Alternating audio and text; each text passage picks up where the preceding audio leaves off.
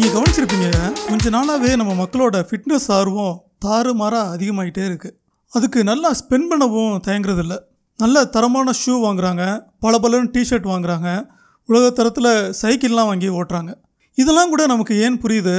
ஆனால் பெரும்பாலான பேர் காதில் ஹெட்ஃபோன் மாட்டியிருக்காங்க அப்படி என்னதாங்க கேட்குறீங்க அப்படின்னு ஒருத்தரை பிடிச்சி கேட்டேன். அவர் சொன்னார் கியூஎஃப்ஆர்னு ஒரு நிகழ்ச்சி சாய் வித்து சித்ரான்னு ஒரு நிகழ்ச்சி.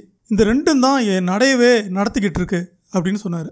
ஓ அப்படியா? அதனால உங்களுக்கு என்ன யூஸ் அப்படின்னு கேட்டேன். அதாவது கியூஎஃப்ஆர் கேட்டோன்னா தமிழ் சினிமாவில் எவ்வளவு ஞானிகள் வாழ்ந்தாங்க அப்படிங்கிறதையும் சாய் வித்து சித்ரா கேட்டால் மகாத்மாக்களும் உத்தமர்களும் சேர்ந்து எப்படி தமிழ் சினிமாவை நடத்துகிறாங்க அப்படிங்கிறதும் நான் தெரிஞ்சுக்கிட்டேன் அப்படின்னு சொன்னார். பாஸ் நான் அதை கேட்கல.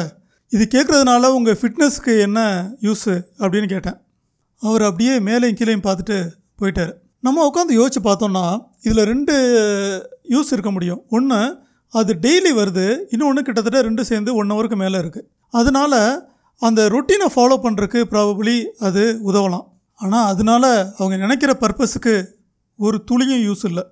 அது ஏன்னு கேட்டிங்கன்னா இப்படி தான் இங்கே ஜிம்மில் ஒரு தடவை ஒரு ரகல் நடந்துருச்சு. என்னப்பா எப்போ பார்த்தாலும் இங்கிலீஷ் பாட்டு அப்படியே தமிழ் பாட்டு போட்டாலும் புரியாத பாட்டு டம்மு டம்முன்னு போடுறீங்க. ஒரு நல்ல இளையராஜாவோட பாட்டோ எம்எஸ்வியோட பாட்டோ இல்லை ஏஆர் ரஹ்மானோட மெலடியாவது போட்டால் ஆகாதா அப்படின்னு ஒருத்தர் போர்க்குரல் எழுப்பி அதை போடவும் வச்சுட்டாரு.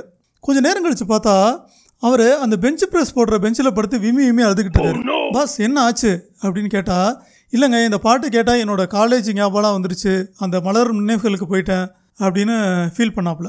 அப்போ தான் தெரிஞ்சிச்சு ஜிம்மில் புரியாத பாட்டு போட ஆரம்பித்த முன்னோர்கள் யாரும் முட்டாள்கள் இல்லை அப்படின்னு. இது ஒரு சிம்பிள் எக்கனாமிக் கான்செப்ட் தான். நம்மகிட்ட இருக்க எனர்ஜியை எங்கே இன்வெஸ்ட் பண்ணணும்? திங்கிங்லையா இல்லை ஒர்க் அவுட்லையா அப்படின்னு.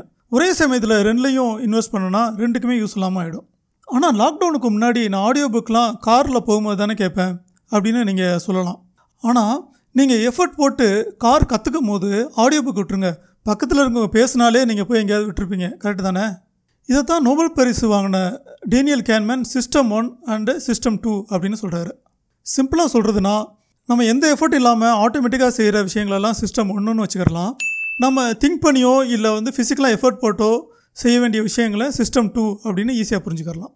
நீங்கள் எஃபர்ட் போட்டு வாக்கிங்கோ ஜாக்கிங்கோ போகும்போது நீங்கள் கேட்குற ஆடியோ புக் அல்லது இந்த டாக் ஷோ உங்களை சிந்திக்கவோ அல்லது ஃப்ளாஷ்பேக்குக்கோ கொண்டு போயிடும். அப்போ ஆட்டோமேட்டிக்காக சிஸ்டம் டூ உங்களுடைய சிந்தனைக்கு போயிடுது.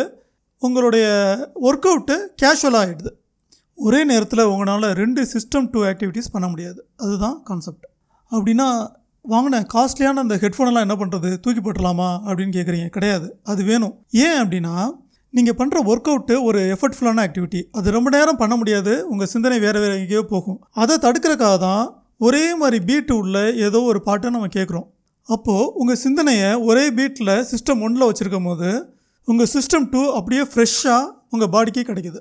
அப்போ சாய்வித்து சித்ராவை எப்போ தாங்க கேட்குறது அப்படின்னு கேட்குறது எனக்கு புரியுது. கேட்கலாம். எப்போ அப்படின்னா லாக்டவுன் நேரத்தில் பைக் எடுக்க முடியாமல் பால் வாங்க நடந்தே போவீங்கல்ல? அப்போது அதை கேட்டுக்கிட்டே காலார் நடந்து போங்க.